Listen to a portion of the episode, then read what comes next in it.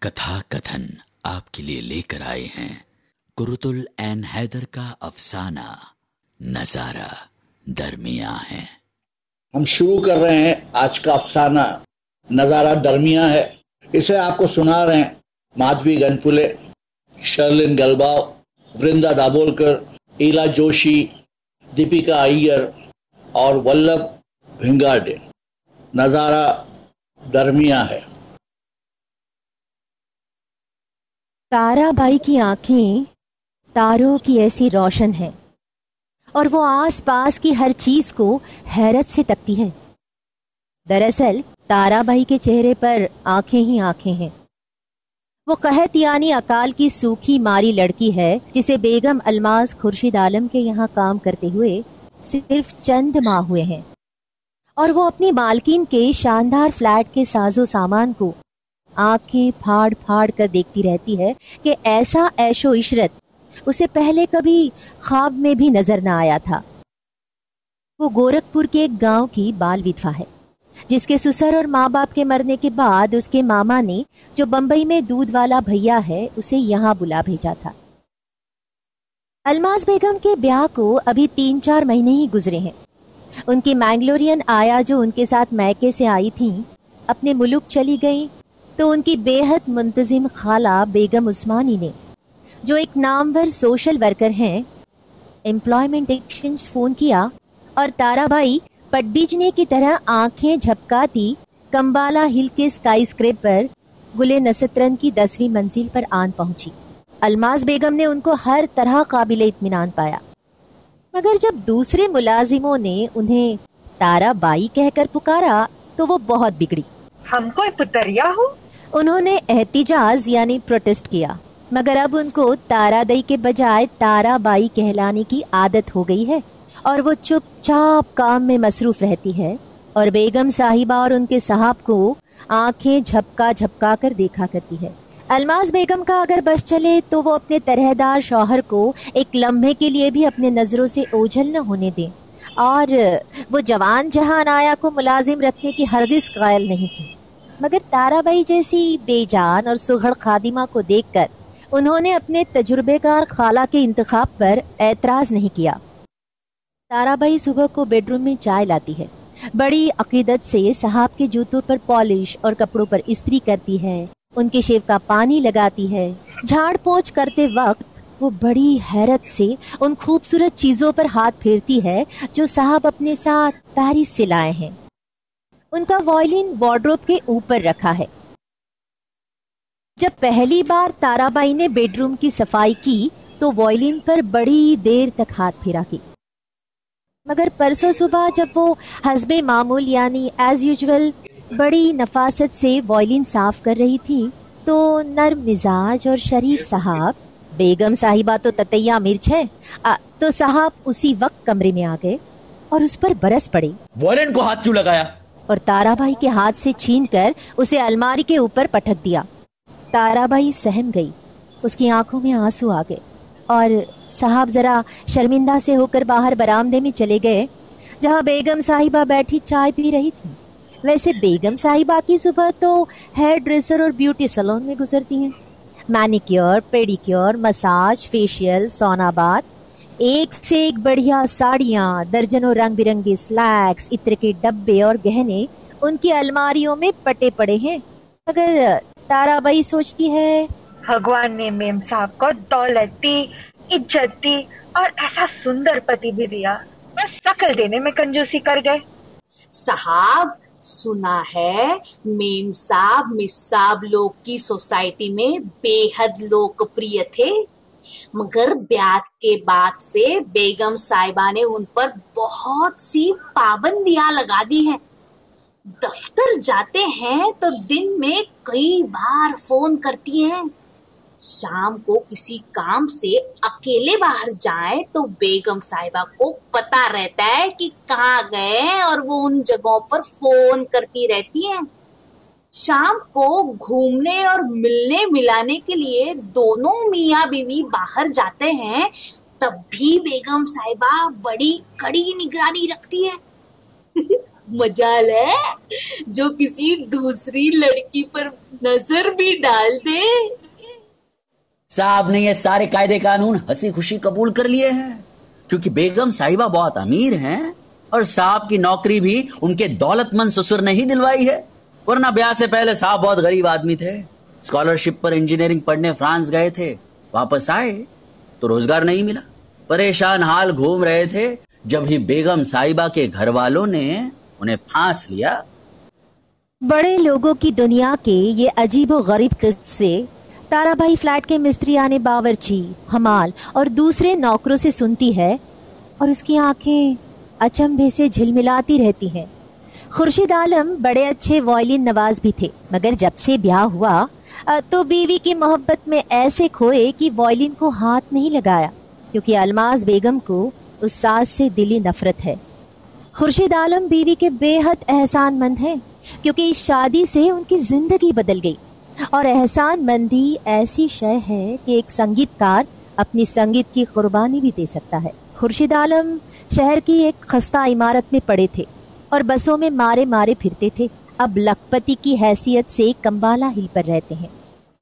مرد کے لیے اس کا اقتصادی تحفظ یعنی فائنانشیل سیکیورٹی غالباً سب سے بڑی چیز ہے۔ خورشید عالم، اب وائلن شاید کبھی نہیں بجائیں گے۔ یہ صرف ڈیڑھ سال پہلے کا ذکر ہے۔ الماس اپنے ملک التجار یعنی بڑے بزنس مین باپ کی عالیشان کوٹھی میں ملابار ہل پر رہتی تھی وہ سوشل ورک کر رہی تھی اور عمر زیادہ ہو جانے کے کارن شادی کی امید چھوڑ چکی تھی، جب ایک دعوت میں ان کی ملاقات خورشید عالم سے ہوئی اور ان کی جہاں دیدہ خالہ بیگم عثمانی نے ممکنات بھانپ کر اپنے جاسوسوں کے ذریعے معلومات فراہم کی۔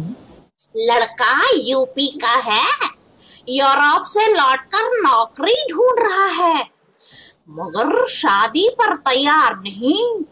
کیونکہ فرانس میں ایک لڑکی چھوڑ آیا ہے اور اس کی آمد کا منتظر ہے۔ بیگم عثمانی فوراً ہی اپنی مہم پر جٹ گئیں۔ الماس کے والد نے اپنی ایک فرم میں خورشید عالم کو پندرہ سو روپیہ ماہوار پر ملازم رکھ لیا مطلب انہیں نوکری دی۔ الماس کی والدہ نے انہیں اپنے یہاں مدعو کیا یعنی انہیں گھر پر بلایا اور الماس سے ملاقاتیں خود بخود شروع ہو گئیں۔ مگر پھر بھی لڑکے نے لڑکی کے سلسلے میں مطلق یعنی ذرا بھی کسی گرمزوشی کا اظہار نہیں کیا۔ دفتر سے لوٹ کر انہیں بیشتر وقت الماس کے یہاں گزارنا پڑتا۔ اور اس لڑکی کی سطحی گفتگو سے اکتا کر وہ اس پرفضا بالکنی میں جا کر کھڑے ہوتے، جس کا رخ سمندر کی طرف تھا۔ پھر وہ سوچتے، ایک دن اس کا جہاز اس ساحل سے آن کر لگے گا۔ وہ بالکنی کے جنگلے پر جھکے افق یعنی ہورائزن کو تکتے رہتے۔ الماس اندر سے نکل کر شگفتگی سے ان کے کندھے پر ہاتھ رکھ کر پوچھتی کیا سوچ رہے ہیں؟ وہ ذرا جھینپ کر مسکرا دیتے۔ رات کے کھانے پر الماس کے والد کے ساتھ ملکی سیاست سے وابستہ ہائی فائنانس پر تبادلہ خیالات کرنے کے بعد وہ تھکے ہارے اپنے جائے قیام پر یعنی اپنے گھر پر پہنچتے اور وائلین نکال کر وہ دھونے بجانے لگتے، جو اس کی سنگت میں پیرس میں بجایا کرتے تھے۔ وہ دونوں ہر تیسرے دن ایک دوسرے کو خط لکھتے تھے۔ اور پچھلے خط میں انہوں نے اسے اطلاع دی تھی کہ انہیں بمبئی ہی میں بڑی عمدہ ملازمت مل گئی ہے۔ مگر اس ملازمت کے ساتھ جو ڈراؤنی چیزیں جڑی ہوئی تھیں، ان کا ذکر انہوں نے خط میں نہیں کیا تھا۔ ایک برس گزر گیا۔ مگر انہوں نے الماس سے شادی کا کوئی ارادہ ظاہر نہیں کیا۔ آخر بیگم عثمانی نے طے کیا کہ خود ہی ان سے صاف صاف بات کر لینا اب عین مناسب ہے۔ مگر تبھی پرتاپ گڑھ سے تار آیا کہ خورشید عالم کے والد سخت بیمار ہیں اور وہ چھٹی لے کر وطن روانہ ہو گئے۔ ان کو پرتاپ گڑھ گئے، چند روز ہی گزرے تھے کہ الماس، جو اب ان کی طرف سے نا امید ہو چکی تھیں۔ ایک شام اپنی سہیلیوں کے ساتھ ایک جرمن پیانس کا کانسرٹ سننے تاج محل ہوٹل گئیں۔ کرسٹل روم میں حسب معمول بوڑھے پارسیوں اور پارسنوں کا مجمع تھا۔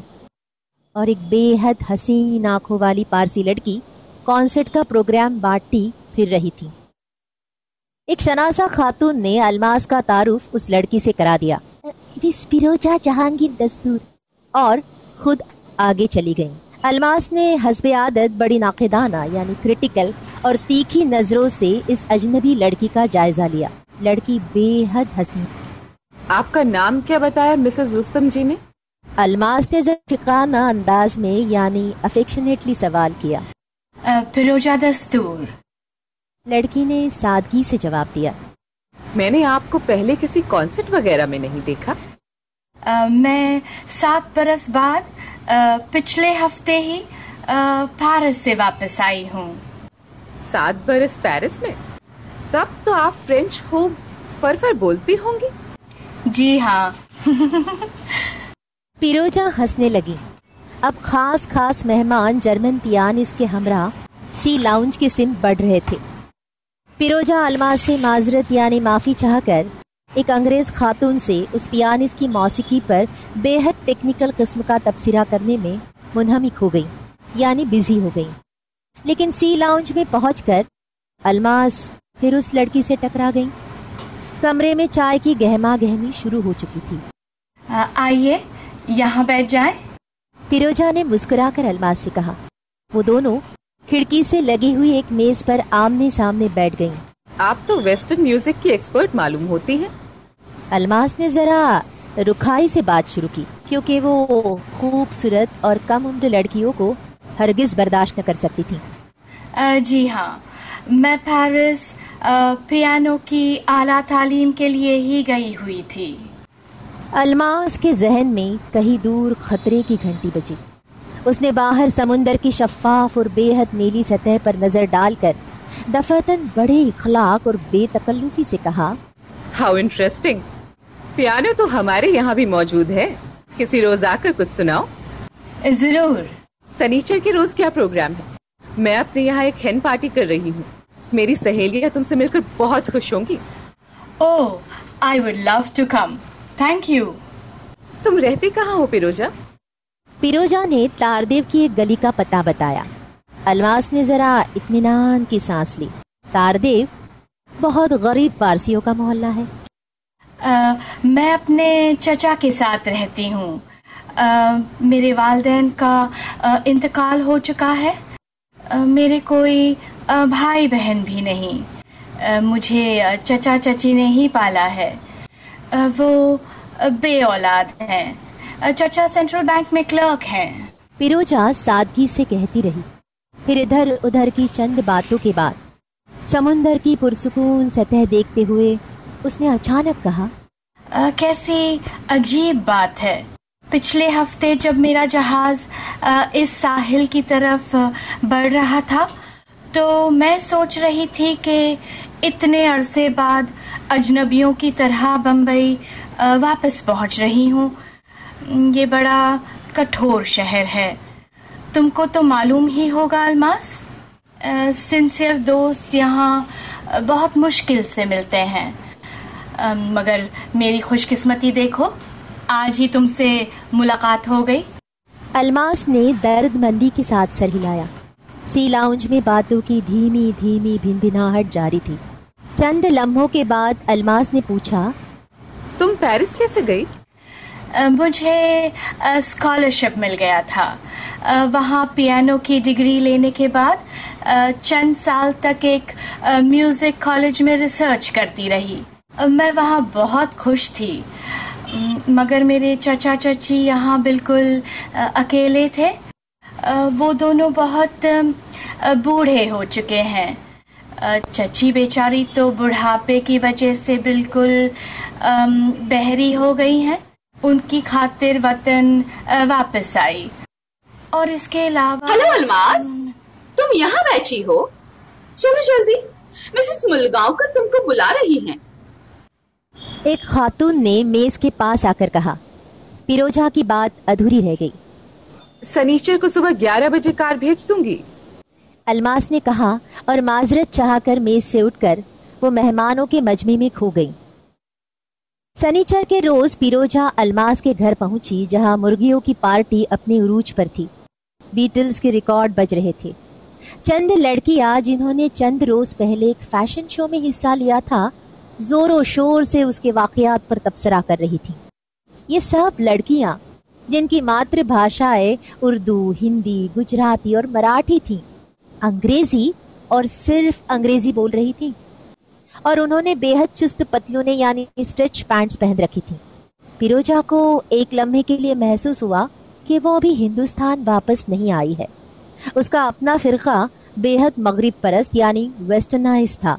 مگر برسوں یوروپ میں رہ کر اسے معلوم ہو چکا تھا کہ اجنتا کی زندہ تصویروں کے بجائے ان مغرب زدہ ہندوستانی خواتین کو دیکھ کر اہل یورپ کو سخت افسوس اور مایوسی ہوتی ہے۔ چنانچہ پیروجا جہانگیر دستور پیرس اور روم میں اپنی ٹھیٹ ہندوستانی وضاقتہ یعنی لائف سٹائل پر بڑی نازا رہتی تھی۔ بمبئی کی نقلی امریکن لڑکیوں سے اکتا کر وہ بالکنی میں جا کھڑی ہوئی، جس کے سامنے سمندر تھا اور پہلو میں برج خموشہ یعنی ٹاور آف سائلنس کا جنگل نظر آ رہا تھا۔ وہ چوک اٹھی۔ گھنے جنگل کے اوپر کھلی فضاؤں میں چند گدھ اور کوے منڈلا رہے تھے۔ اور چاروں طرف بڑا ڈراؤنا سناٹا تاری تھا۔ وہ گھبرا کر واپس پلٹی اور زندگی سے گونجتے ہوئے کمرے میں آ کر ایک صوفے پر ٹک گئی۔ کمرے کے کونے میں غالباً بطور آرائش یعنی for decoration purpose Steinway کا گرینڈ پیانو رکھا ہوا تھا۔ لڑکیاں ریڈیوگرام پر ہیری بلا فونٹے کا پرانا کالپسو جمع کا فیئر ویل بجا رہی تھی مغنی یعنی سنگر کی دلکش آواز گٹار کی جان لیوا گونج کے ساتھ ساتھ کمرے میں پھیلنے لگی Down the way where the nights are gay and the sun shines daily on the mountain top. I took a trip on a sailing ship and when I reached Jamaica I made a stop. But I'm sad to say I'm on my way. Won't be back for many a day. My heart is down, my head is turning around. I had to leave a little girl in Kingston town. الماس چپ چاپ جا کر balcony میں کھڑی ہو گئی record ختم ہوا تو اس نے اندر آ کر پیروجا سے کہا ہم لوگ سخت بد مذاق ہیں ایک ماہر پیانسٹ یہاں بیٹھی ہے اور ہم ریکارڈ بجا رہے ہیں چلو بھائی اٹھو کیا سناؤں میں تو صرف کلاسیکل میوزک ہی بجاتی ہوں۔ ہائے پاپ نہیں۔ اچھا کوئی انڈین فلم سانگ ہی بجا دو۔ فلم سانگز بھی مجھے نہیں آتے۔ مگر مگر ایک غزل یاد ہے۔ جو مجھے جو مجھے۔ غزل؟ اوہ آئی لو اردو پوئٹری ایک مسلمان لڑکی نے جس کے والدین اہل زبان مطلب اردو بولنے سمجھنے والے تھے بڑے سرپرستانہ انداز میں کہا۔ پیروجا نے پردوں پر انگلیاں پھیری اور اسے ایک انجانی مسرور کھریری سی آئی۔ پھر اس نے آہستہ آہستہ ایک دلکش دھن بجانا شروع کی۔ گاؤ بھی ساتھ ساتھ۔ ہاں ہاں گاؤ نا۔ بھائی میں گا نہیں سکتی۔ میرا اردو تلفظ بہت خوفناک ہے۔ اچھا اس کے الفاظ بتا دو ہم لوگ گائیں گے۔ ہاں ہاں ہم لوگ گائیں گے۔ وہ کچھ اس طرح ہے۔ تو سامنے ہے اپنے۔ بتلا کی تو کہاں ہے۔ کس طرح تجھ کو دیکھوں۔ نظارہ درمیاں ہے۔ نظارہ درمیاں ہے۔ نظارہ درمیاں۔ نظارہ درمیاں ہے نظارہ درمیاں اب کوئی ویسٹرن چیز بجاؤ پلیز شوپا کی میڈنز وش بجاؤں یہ سانگ میں اور میرے منگیتر ہمیشہ اکٹھے بجاتے تھے پیرس میں۔ وہ وائلن پر میری سنگت کرتے تھے۔ تمہارے منگیتر بھی میوزیشین ہیں۔ پروفیشنل نہیں شوقیہ۔ اگلے دو ہفتوں میں الماس نے پیروجا سے بڑی پکی دوستی گانٹ لی۔ اس دوران پیروجا کو ایک کانوینٹ کالج میں پیانو سکھانے کی ملازمت یعنی نوکری مل چکی تھی جو تعطیلات یعنی چھٹیوں کے بعد کھلنے والا تھا۔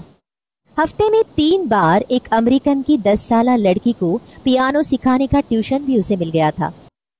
امریکن کی بیوی کا حال ہی میں انتقال ہوا تھا اور وہ اپنا غم بھلانے کے لیے اپنے بچوں کے ہمراہ بغرض سیاحت یعنی گھومنے کے لیے ہندوستان آیا ہوا تھا۔ اور جوہو سن اینڈ سینڈ میں مقیم تھا۔ تاردیو سے جوہو کا سفر خاصا طویل تھا، مگر امریکن پیروجا کو اچھی تنخواہ دینے والا تھا اور بڑی شفقت یعنی افیکشن سے پیش آتا تھا۔ پیروجا اپنی زندگی سے فی الحال بہت خوش تھیں۔ چند روز بعد وہ اپنے وطن سے آنے والا تھا۔ پیروجا نے اسے بمبئی آتے ہی ملازمت اور ٹیوشن ملانے کی اطلاع نہیں دی تھی، کیونکہ وہ اسے ایک اچانک سرپرائز دینا چاہتی تھی ایک روز الماس کے ساتھ وہ اس کی کوٹھی کے باغ میں ٹہل رہی تھی کہ فوارے پر پہنچ کر الماس نے اسے دفتن سوال کیا۔ تم نے وہ غزل کہاں سے سیکھی تھی؟ وہی جو تم اس روز گا رہی تھی؟ او وہ پیرس میں۔ پیرس میں؟ ہاؤ انٹرسٹنگ کس نے سکھائی؟ میرے منگیتر نے۔ Oh Piroja you dark horse چار سو بیس۔ تم نے مجھ کو بتایا بھی نہیں اب تک۔ تمہاری ہی کمیونٹی کے ہیں وہ۔ اوہو واقعی؟ میرے باپ دادا دستور تھے مگر میرے چاچا بہت لبرل ہیں۔ انہوں نے اجازت دے دی ہے۔ کیا نام ہے صاحب زادے کا؟ ہم یہ ناموں کا بھی عجیب قصہ تھا۔ خورشید عالم اس کی نرگسی آنکھوں پر عاشق ہوئے تھے۔ جب پیرس کے ہندوستانی سفارت خانے کی ایک تقریب یعنی ایمبسی کے ایک فنکشن میں ان کی پہلی ملاقات ہوئی اور کسی نے اس کا تعارف پیروجا کہہ کر ان سے کرایا تو انہوں نے شرارت سے کہا تھا لیکن آپ کا نام نرگس ہونا چاہیے تھا۔ او نرگش نرگش تو میری آنٹی کا نام ہے۔ لاہور والا قوت۔ خورشید عالم نے ایسی بے تکلفی سے کہا تھا جیسے اسے ہمیشہ سے جانتے ہوں۔ نرگش خورشٹ پیروجا آپ لوگوں نے حسین ایرانی ناموں کی کیا ریڈ ماری ہے؟ میں آپ کو فیروزہ پکاروں تو کوئی اعتراض ہے؟ ہرگز نہیں۔ پیروجا نے ہنس کر جواب دیا اور پھر ایک بار خورشید عالم نے دریا کنارے ٹہلتے ہوئے اسے کہا تھا یہ تمہاری بہادر آنکھیں سات زبانوں میں بات کرنے والی جگنو جیسی آسمان سے ٹوٹتے ہوئے ستارے جیسی آنکھیں۔ ہیرے جواہرات جیسی روشن دھوپ اور جھلملاتی بارش جیسی آنکھیں۔ نرگس کے پھول جو تمہاری آنکھوں میں تبدیل ہو گئے۔ میں نے پوچھا کیا نام ہے ان صاحب کا؟ الماس کی تیکھی آواز پر وہ چونکی۔ خورشید عالم؟ پیروجا نے جواب دیا۔ چند لمحوں کے سکوت کے بعد اس نے گھبرا کر نظریں اٹھائیں۔ سیاہ ساڑی میں ملبوس کمر پر ہاتھ رکھے سیاہ اونٹ کی طرح اس کے سامنے کھڑی الماس اس سے کہہ رہی تھی۔ کیسا عجیب اتفاق ہے پیروجا ڈیئر۔ میرے منگیتر کا نام بھی خورشید عالم ہے۔ وہ بھی وائلن بجاتے ہیں اور وہ بھی پیرس سے آئے ہیں۔ اور ان دنوں اپنے والد سے ملنے کے لیے وطن گئے ہوئے ہیں۔ اگست کے آسمان پر زور سے بجلی چمکی۔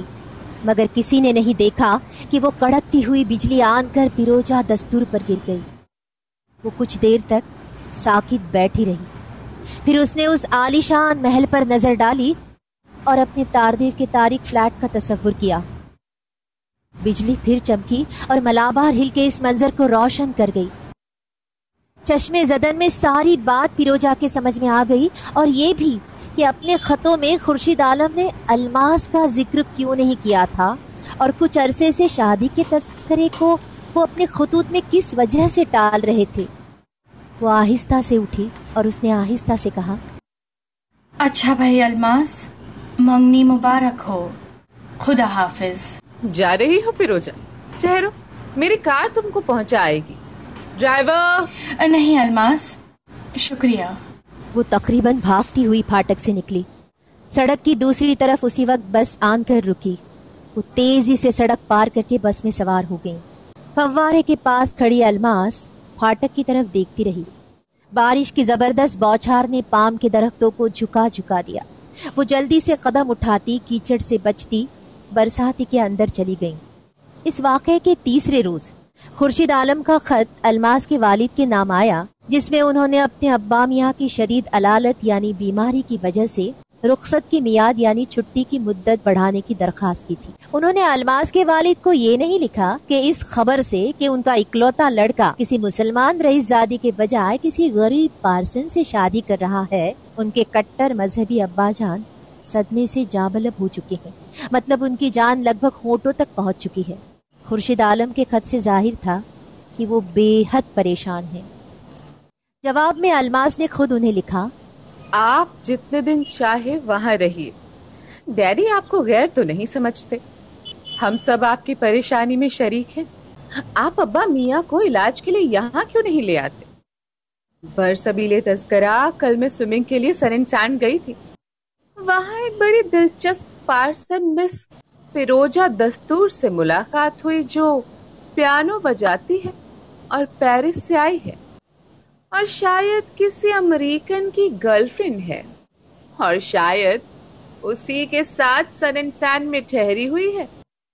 میں نے آپ کو اس لیے لکھا کہ غالباً آپ بھی کبھی اس سے ملے ہو پیرس میں۔ اچھا اب آپ ابا میاں کو لے کر آ جائیے۔ تار دے دیجیے گا تاکہ یہاں بریچ کینڈی ہسپتال میں ان کے لیے کمرہ ریزرو کر لیا جائے۔ آپ کے مخلص الماس۔ شام پڑے تاردیو کی ایک خستہ حال عمارت کے سامنے ٹیکسی آن کر رکی اور خورشید عالم باہر اترے جیب سے نوٹ بک نکال کر انہوں نے پتے پر نظر ڈالی اور عمارت کے لبے سڑک برامدے کی دھسی ہوئی سیڑھی پر قدم رکھا۔ سامنے ایک دروازے کی چوکھٹ پر پہنچے۔ اندر نیم تاریخ کمرے کے سرے پر کھڑکی میں ایک بوڑھا پارسی، صدرہ اور میلی سفید پتلون پہنے، سر پر گول ٹوپی اوڑھے۔ کمر میں بندھی کسٹی کھول کر اس میں گرہ لگاتے ہوئے زیر لب دعائیں پڑھ رہا تھا۔ ایک طرف میلی سی کرسی پڑی تھی۔ وسطی میز پر رنگین مومجامہ بچھا تھا۔ دیوار پر زرتشت کی بڑی سی تصویر آویزہ تھی کمرے میں ناریل اور مچھلی کی تیز بانس امڑ رہی تھی۔ ایک بوڑھی پارسن سرخ جارجٹ کی ساڑی پہنے سر پر رومال باندھے منڈیا ہلاتی اندر سے نکلی۔ مس پیروزہ دستور ہیں؟ پیروجا پارسن نے دھندلی آنکھوں سے خورشید عالم کو دیکھتے ہوئے جواب دیا۔ وہ جو ہو گئی سن اینڈ سینڈ میں۔ کیا مس دستور سین اینڈ سین میں شفٹ ہو گئی ہیں؟ بحری پٹ ضعیفہ نے اقرار میں سر ہلایا۔ کس کے کس کے ساتھ؟ بوڑھی غڑاب سے اندر گئی اور ایک وزٹنگ کارڈ لا کر خورشید عالم کی ہتھیلی پر رکھ دیا۔ کارڈ پر کسی امریکن کا نام درج تھا۔ تم مسٹر خورشید عالم ہو۔ پیروجا نے کہا تھا کہ تم آنے والے ہو۔ اگر اسے ڈھونڈتے ہوئے یہاں آؤ تو میں فوراً اس کو جو فون کر دوں۔ اور تم کو یہ نہ بتاؤں کہ وہ کہاں گئی ہے؟ اس نے بلاؤز کی جیب سے پچیس پیسے نکالے۔ خورشید عالم نے ہکا بکا ہو کر بوڑھی کو دیکھا۔ آپ کو ایسی صورت حال پر کوئی اعتراض نہیں؟ اس بحری بھنڈ ضعیفہ نے نفی میں سر ہلایا۔ مطلب نہ کہا۔ ہم بہت غریب لوگ ہیں مگر اب پیروجا کو ایک امریکن دفتن بوڑھی پارسن کو یاد آیا کہ انہوں نے مہمان کو اندر ہی نہیں بلایا اور انہوں نے پیٹ جھکا کر کہا آؤ آؤ اندر آؤ۔ خورشید عالم مبہوت کھڑے رہے پھر تیزی سے پلٹ کر ٹیکسی میں جا بیٹھے۔ Bye bye bye. ضعیفہ نے ہاتھ ہلایا بوڑھا پارسی دعا ختم کر کے باہر لپکا مگر ٹیکسی زن سے آگے جا چکی تھی۔ جس روز الماس اور خورشید عالم کی منگنی کی دعوت تھی ایسی ٹوٹ کے بارش ہوئی۔ کہ جل تھل ایک ہو گئے ڈنر سے ذرا پہلے بارش تھمی اور الماس کے والد کے دوست ڈاکٹر صدیقی، جو حال ہی میں تبدیل ہو کر بمبئی آئے تھے، بالکنی میں جا کھڑے ہوئے، جس کے کچھ فاصلے پر برج خموشہ کا اندھیرا جنگل بھیگی ہوئی ہوا میں سائے سائے کر رہا تھا۔ اندر ڈرائنگ روم میں مہمانوں کے کہہ کہہ گونج رہے تھے اور گرینڈ پیانو پر رکھے ہوئے نکرئی شمادان میں موم بتیاں جھلملا رہی تھی بڑا سخت رومانٹک اور پرکیف وقت تھا۔ اتنے میں گیل گھنٹی بجی۔ ایک ملازم نے اندر آ کر الماس سے کہا خورشید صاحب کے لیے فون آیا ہے۔ دلہن بنی ہوئی الماس لپک کر فون پر پہنچی۔ ایک مقامی ہسپتال سے ایک نرس پریشان آواز میں دریافت کر رہی تھی۔ کیا مسٹر عالم وہاں موجود ہیں؟ آپ بتائیے آپ کو مسٹر عالم سے کیا کام ہے؟ مس پیروجا دستور ایک مہینے سے یہاں سخت بیمار پڑی ہے۔ آج ان کی حالت زیادہ نازک ہو گئی ہیں انہوں نے کہلوایا ہے اگر چند منٹ کے لیے مسٹر عالم یہاں آ سکے؟ مسٹر عالم یہاں نہیں ہے۔ Are you sure yes I am very sure کیا آپ سمجھتی ہیں میں جھوٹ بول رہی ہوں؟ الماس نے گرج کر جواب دیا اور کھٹ سے فون بند کر دیا اور ذرا سراس میگی سے مطلب نروس ہو کر مہمانوں میں آ شامل ہوئی۔ دو گھنٹے بعد پھر فون آیا۔ ڈاکٹر صدیقی آپ کا کال۔ آپ کو فوراً ہسپتال بلایا گیا ہے۔ ڈاکٹر صدیقی جلدی سے ٹیلی فون پر گئے۔ پھر انہوں نے الماس کو آواز دی۔ بھئی الماس معاف کرنا مجھے بھاگنا پڑ رہا ہے۔ کل ضرور آئیے گا۔ ہم لوگ ویکنڈ کے لیے پونا جا رہے ہیں۔ ضرور ضرور۔ گڈ نائٹ ڈاکٹر صدیقی نے کہا اور باہر نکل گئے۔ برج کینڈی ہسپتال میں صحت یاب ہو کر خورشید عالم کے ابامیاں خوش خوش پرتاپ گڑھ واپس جا چکے تھے۔ جب تک کمبالا ہل والا فلیٹ تیار نہیں ہوا جو دلہن کو جہیز میں ملا تھا، شادی کے بعد دلہا میاں سسرال میں ہی رہے۔ اکثر وہ صبح کو دفتر جانے سے پہلے بالکنی میں جا کھڑے ہوتے۔ نیچے پہاڑی کے گھنے باغ میں سے گزرتی بلکھاتی سڑک برج خموشہ کی طرف جاتی تھی۔ وقتاً فوقتاً سفید برا کپڑوں میں ملبوس پارسی نسیات سفید رومالوں کے ذریعے ایک دوسرے کا ہاتھ تھامے۔ قطار بنائے، جنازہ اٹھائے، دور پہاڑی پر چڑھتے ہوئے نظر آتے۔ کوے اور گدھ درختوں پر منتظر بیٹھے رہتے۔ برج خموشہ کے احاطے کا پھاٹک دور کیمس کارنر پر کھلتا تھا۔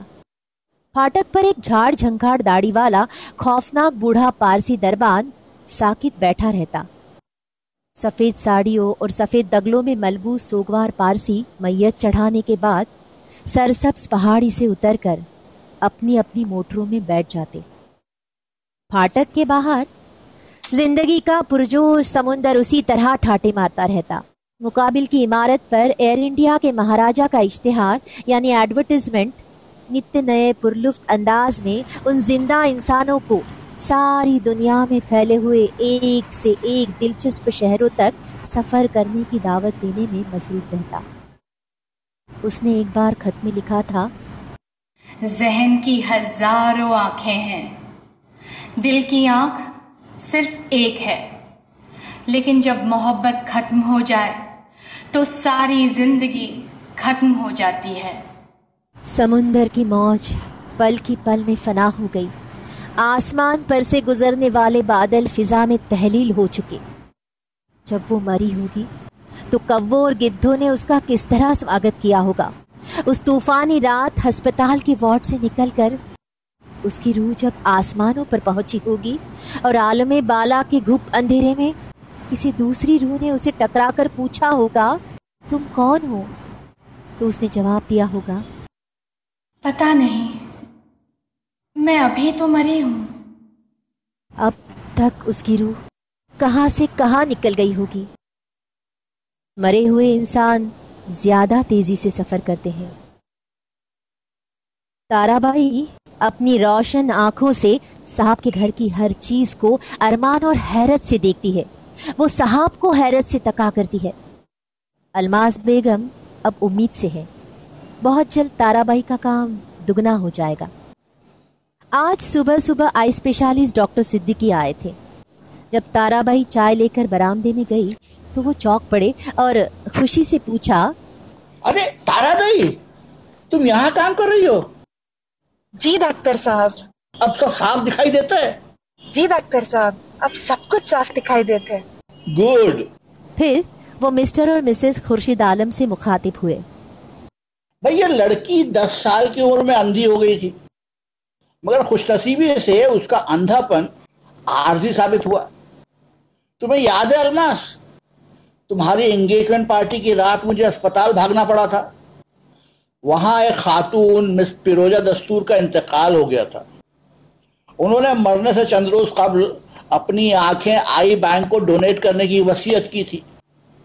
لہٰذا ان کے مرتے ہی مجھے فوراً بلایا گیا کہ ان کی آنکھوں کے ڈیلے نکال لوں۔ بے حد نرگسی آنکھیں تھی بیچاری کی۔ جانے کون تھی غریب؟ ایک بحری بھنڈ پارسن پلنگ کے سرہانے کھڑی بری طرح روئے جا رہی تھی۔ بڑا المناک منظر تھا۔ خیر، تو چند روز بعد اس تارا دئی کا ماموں اسے میرے پاس لایا۔ اسے کسی ڈاکٹر نے بتایا تھا کہ نیا کارنیا لگانے سے اس بچی کی بینائی یعنی دیکھنے کی طاقت واپس آ سکتی ہے۔ میں نے وہی مس دستور کی آنکھیں نکال کر ان کا کارنیا اس لڑکی کی آنکھوں پر گرافٹ کر دیا۔ دیکھو، کیسی تارا جیسی آنکھیں ہو گئی ہیں اس کی۔ واقعی میڈیکل سائنس آج کل موضوع دکھا رہا ہے۔ ڈاکٹر صدیقی نے بات ختم کر کے اطمینان سے سگریٹ جلا لیا ہے، مگر الماس بیگم کا چہرہ بھیانک ہو گیا ہے اور خورشید عالم لڑکھڑاتے ہوئے اٹھ کر جیسے اندھوں کی طرح ہوا میں کچھ ٹٹولتے ٹٹولتے اپنے کمرے میں چلے گئے ہیں۔ تارا بھائی ان کی کیفیت دیکھ کر بھاگی بھاگی اندر جاتی ہے تو صاحب پلٹ کر باولوں کی طرح اسے تکتے ہیں۔ تارا بائی کی سمجھ میں کچھ نہیں آتا۔ وہ بوکھلائی ہوئی باورچی خانے میں جا کر برتن دھونے میں مصروف ہو جاتی ہے۔ دور برجے خموشا پر گدھ اور کوے منڈلا رہے ہیں۔ اسی طرح منڈلا رہے ہیں۔ کاغا سب تن کھائیو۔ چن چن کھائیو ماس۔ دوئی نے نامت کھائیو۔ موہے پیا ملن کی آس۔ یہ تھا افسانہ نظارہ درمیاں ہے